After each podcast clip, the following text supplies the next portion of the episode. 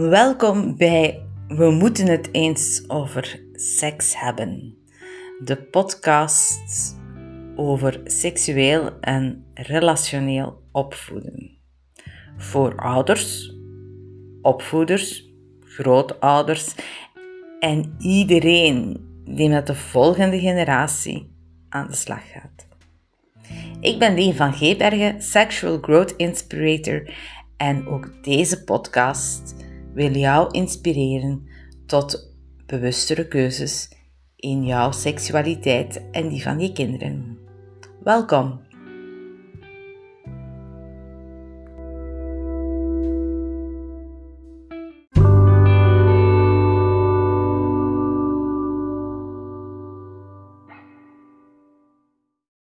In deze tweede podcast over grensoverschrijdend gedrag wil ik het hebben over grensoverschrijdend gedrag op zich. Wat is dat? Wat gebeurt er wanneer er geen heling en genoegdoening kan komen en het grensoverschrijdend gedrag niet kan omgezet worden naar grensoverschrijdende interactie?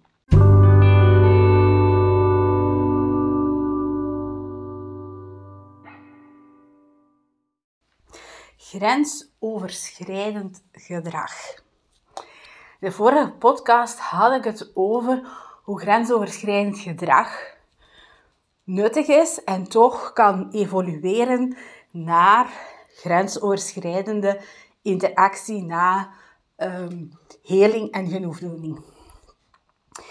In dit deel wil ik het eigenlijk hebben over grensoverschrijdend gedrag, dat eigenlijk waar heling en genoegdoening niet mogelijk is of ontoereikend is. En ik wil daar eigenlijk het vooral hebben over de dichotomie in onze samenleving die daarbij samenhangt. Wat voor mij een heel erge rode lijn is in grensoverschrijdend gedrag, is dat je iets grensoverschrijdend doet waarvan je weet dat het niet kan. En de vorige podcast had ik het eigenlijk nog over heel veel dingen die je onbewust en onbedoeld doet. Maar in deze podcast heb ik het echt wel over de dingen waarvan je, als je normaal goed geïnformeerd zou zijn, zou moeten weten dat het niet passend is. Heel simpel is dat natuurlijk bijvoorbeeld verkrachting. Penetratie zonder toestemming is verkrachting. Punt. Daar bestaat geen discussie voor. Juridisch is dat vastgelegd. Dat is grensoverschrijdend. Punt. Daar is zelfs geen discussie over mogelijk. In praktijk zien we natuurlijk dat dat heel vaak woord tegen woord is. En dat het slachtoffer dan zegt van ja, ik ben verkracht. Met heel veel moeite moet vertellen in details wat dat er ook allemaal zou gebeurd zijn en wat er allemaal is gebeurd en wat ze zich allemaal herinnert. Om vervolgens, waar men dan die dader gaat luisteren en zeggen van, ja, dat heb je gedaan. En die dat natuurlijk waarschijnlijk minimaliseert. Maar eigenlijk is het voor heel veel dingen best wel duidelijk. Je weet als mens dat er een aantal dingen zijn die je niet doet. Ik vind het altijd een mooi voorbeeld. De dickpics die mannen ongevraagd naar vrouwen sturen die ze niet kennen. Je moet op een ander planeet geleefd hebben. Als je nu nog vandaag de dag niet weet dat dat niet passend is. Ik weet niet wie dat mannen ooit heeft wijsgemaakt. Dat werkt als versierdruk. Ik ken geen enkele vrouw die daarop toe had. Maar toch gaan mannen dat doen. De enige reden waarom dat ze dat doen is chockeren. En dan is dat gewoon grensoverschrijdend gedrag. Je doet niet met opzet een actie om iemand te chockeren. Dat is grensoverschrijdend gedrag.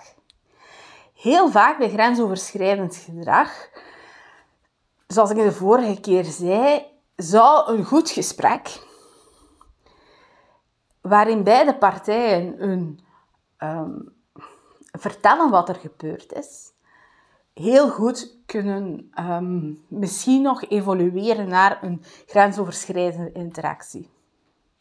Dat een jongen zegt tegen een meisje: maar ik dacht echt dat jij met volle goesting seks aan het hebben waart. Mijn excuus is dat ik dat niet gezien heb. Ik heb ooit een column gelezen van een man die vertelde hoe hij een one-night stand had met een vrouw. En nadat ze seks gehad hadden en hij zich al terug aan het aankleden was en nog aan het nachillen waren, zei die vrouw ineens: jij hebt mij daarnet verkracht. En die man die was helemaal van zijn melk geslagen. En die heeft eigenlijk de enige juiste reactie gehad. Die is blijven zitten en die heeft geluisterd. Om te begrijpen waar die beschuldiging vandaan kwam. Op welk moment had ik moeten zien dat er geen toestemming was voor wat we hier aan het doen waren.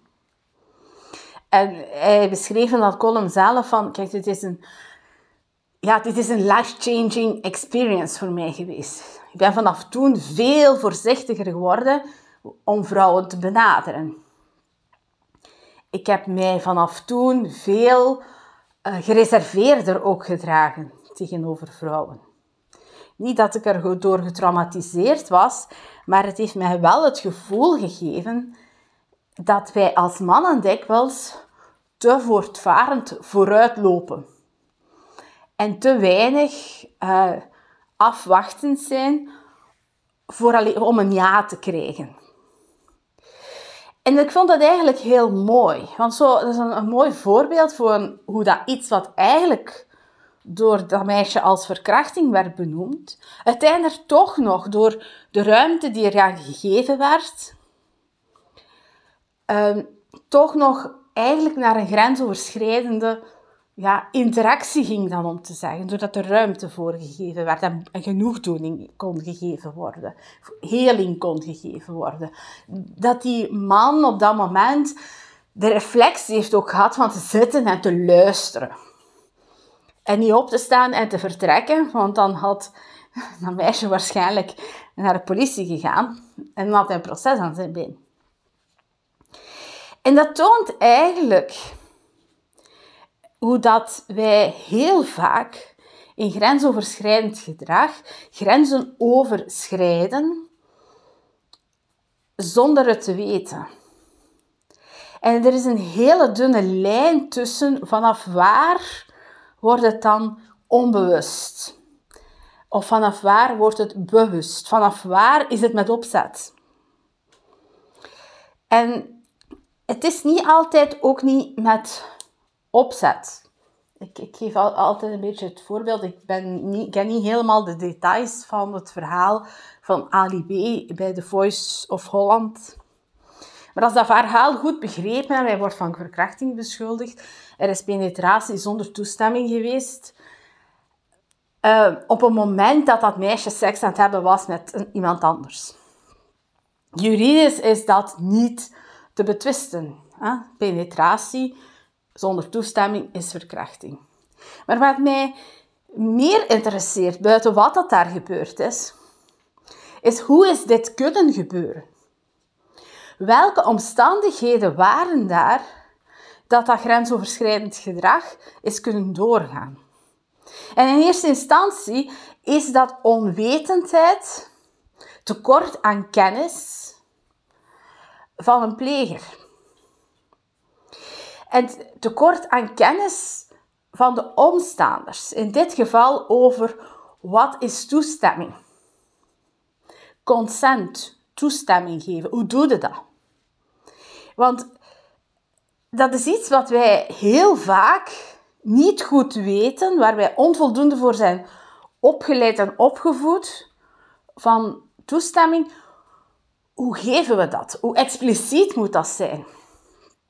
Wij worden daar eigenlijk heel weinig in opgevoed en opgeleid. Maar een volwassen man, die wordt wel verondersteld dat te kennen. dat een 14, 16-jarige nog niet goed weet wat dat de regeltjes zijn. Daar kan je nog enigszins over discussiëren. Maar wanneer een volwassen man van achteraan in de 20 dat soort dingen doet, mag je ervan uitgaan dat dat iemand is die notie heeft van toestemming. En dat ook die andere mensen in dat verhaal notie hebben van toestemming. Hoe kan dat gaan gebeuren? Aan de kant van het slachtoffer. Heel vaak zien we dat slachtoffers bevriezen. Omdat ze niet kunnen vechten en vluchten, gaan ze in een bevriezingssituatie. Waardoor ze niet kunnen aangeven dat de grens overschreden is. Dat er een grensoverschrijding is geweest. En als een slachtoffer dat niet zelf kan, dan is het aan de omgeving om dat in de plaats van dat slachtoffer te doen. Heel eenvoudig, als er iemand in de klas wordt geplaagd, dan is het aan de andere klasgenoten om aan te geven aan de plager/pester van, oh, hier, je ziet toch dat hij dit niet meer leuk vindt. Stop daarmee. Niet van, stop daarmee, je doet iets verkeerd, maar kijk, je stelt gedrag en kijk naar uw slachtoffer. En zie hoe dat hij eigenlijk helemaal... ja, hier niet blij mee is, niet mee opgezet is. Hoe die dat niet meer als uitsluitend plagen ervaart. Dus als het slachtoffer onvoldoende zelf kan reageren, door welke reden dan ook, omdat ze opkijkt naar de dader, omdat er onduidelijk is over de situatie, omdat er gevaar dreigt. Er zijn verschillende redenen waarom een slachtoffer niet in staat is om op het moment zelf te reageren. En dan is het aan de omgeving om daar te zorgen voor die heling en genoegdoening. En een deel van die heling en genoegdoening is ons gerechtssysteem. Als de rechter zegt... oordeelt, dit was een verkrachting. Dan is dat voor het slachtoffer erkenning van het gevoel dat hij of zij heeft gehad hierin. Als we gaan kijken naar de zaak De Pauw, het had opgelost kunnen zijn zonder rechter, daar ben ik heel erg van overtuigd. Maar tegelijkertijd, op het moment dat slachtoffers een vonnis krijgen, waar zwart op wit staat, dit mocht niet. Dit is strafbaar wat hier gebeurd is. En kijk, uw dader krijgt een straf. Dan is er op dat moment een genoegdoening. En we willen heel graag natuurlijk een sorry horen en een vergiffenis en een, allemaal. Maar eigenlijk is de bedoeling dat de straf die uitgesproken wordt door ons gerechtssysteem een vorm van genoegdoening. Dus alles wat eigenlijk in dat kader zit van eenmalige, zeer duidelijk bewijsbare, grensoverschrijdende gedragingen, die als strafbaar kunnen gesteld worden, ja, dat noem ik eigenlijk het grensoverschrijdend gedrag. Je bent iets aan het doen waarvan je eigenlijk zou moeten weten dat het niet mag. Als je goed hebt opgelet in de klas, in de media, als je bij je volle verstand bent, als je minimaal goed bent opgevoed, minimaal gezond verstand hebt, had je moeten weten dat dit niet getolereerd wordt door ons als maatschappij. En wij tonen dat door daar straffen voor uit te spreken. Door in de rechtbank te oordelen, bewijzen te verzamelen en te oordelen. Dus het grootste deel van wat er in een rechtbank gebeurt, dat klinkt een beetje contra-intuïtief, als ik dat zo zeg, dat is eigenlijk grensoverschrijdend gedrag. Dat klinkt natuurlijk een beetje contra-intuïtief, want ja, een moord, is dat dan grensoverschrijdend gedrag? Ja, strikt genomen wel. Gaat straks, of bij de volgende podcast, gaat het duidelijk zijn waarom ik dat verschil maak. Want in de volgende podcast ga ik het hebben over misbruik. Misbruik is eigenlijk een continue, chronische vorm van grensoverschrijdend gedrag. Maar dus die middenmoot van grensoverschrijdend gedrag dat strafbaar is, waar er buiten de rechtbank geen heling of genoegdoening wordt gevonden, proberen wij als maatschappij binnen de rechtbank, binnen het strafrecht, wel heling en genoegdoening te vinden. En dat is niet feilloos. De straffen zijn niet zoals we het graag zouden willen. De bewijslast is onvoldoende en de zaak wordt geseponeerd. Heel veel van de dingen die in ons rechtssysteem zitten, zijn heel verschillend. Hè? Een verkrachting, een aanranding, er bestaan duizenden verschillende manieren van verkrachting. Elk verkrachtings- en elk aanrandingsverhaal is een ander verhaal. En we moeten daar als maatschappij, als omgeving, ook voor openstaan. Dat elk verhaal van grensoverschrijdend gedrag dat strafbaar is, verkrachting, aanranding, maar dan heb ik het ook over diefstal, inbraak, overval, dat valt daar eigenlijk allemaal onder, hè? Want we hebben het heel vaak over verkrachting en aanranding, maar voor diefstal en inbreken en overval gelden eigenlijk dezelfde regels. Daar kun je met dezelfde bril naar kijken. En we vinden vaak niet in ons huidige rechtssysteem genoegdoening. Om de feitelijke reden dat het voor die rechter die daar zit heel moeilijk is om in te schatten wat is daar nu gebeurd. En niet zozeer wat er is gebeurd, want daar zal bewijs zijn of geen bewijs voor zijn, maar vooral voor hoe is dit kunnen gebeuren.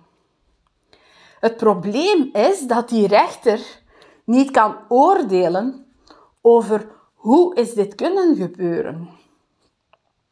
Vaak kan die rechter onvoldoende oordelen over de omstandigheden waarin dat is gebeurd. Die zal oordelen over wat er feitelijk gebeurd is en waar er bewijzen voor staan. Maar het verhaal daar rond, hoe is dit kunnen gebeuren, daar zal altijd nood blijven aan die ruimte voor van heling en genoegdoening. Ergens op een of andere manier zullen pleger / dader en slachtoffer op een of andere manier die ruimte voor heling en genoegdoening moeten creëren. Misschien elk op hun eigen eilandje, hè? Dat kan, maar het daarover gaat men heel vaak niet in de rechtbank. Een beetje bij de assisezaken, nog een beetje wel, omdat men daar ook de moraliteitsgetuigen gaat horen en gaat horen. En dan meestal komt iedereen gewoon over iedereen stoeven. Men vindt weinig mensen die het komen getuigen om te zeggen dat een dader al van kindsbeen af een slecht karakter had. Hè? Dus die genoegdoening, daarom is een assiseproces zo belangrijk. Hè? Omdat daar een ruimte wordt gegeven aan die heling en die genoegdoening. En niet dat dat altijd lukt, dat is iets anders, maar die ruimte wordt wel gecreëerd. Maar in C wordt gewoon geoordeeld over de feiten die er gebeurd zijn en die bewezen zijn of al dan niet bewezen zijn. In de volgende podcast ga ik het hebben over misbruik. Dat gaat eigenlijk over chronisch grensoverschrijdend gedrag. En dat heeft eigenlijk een speciale dimensie.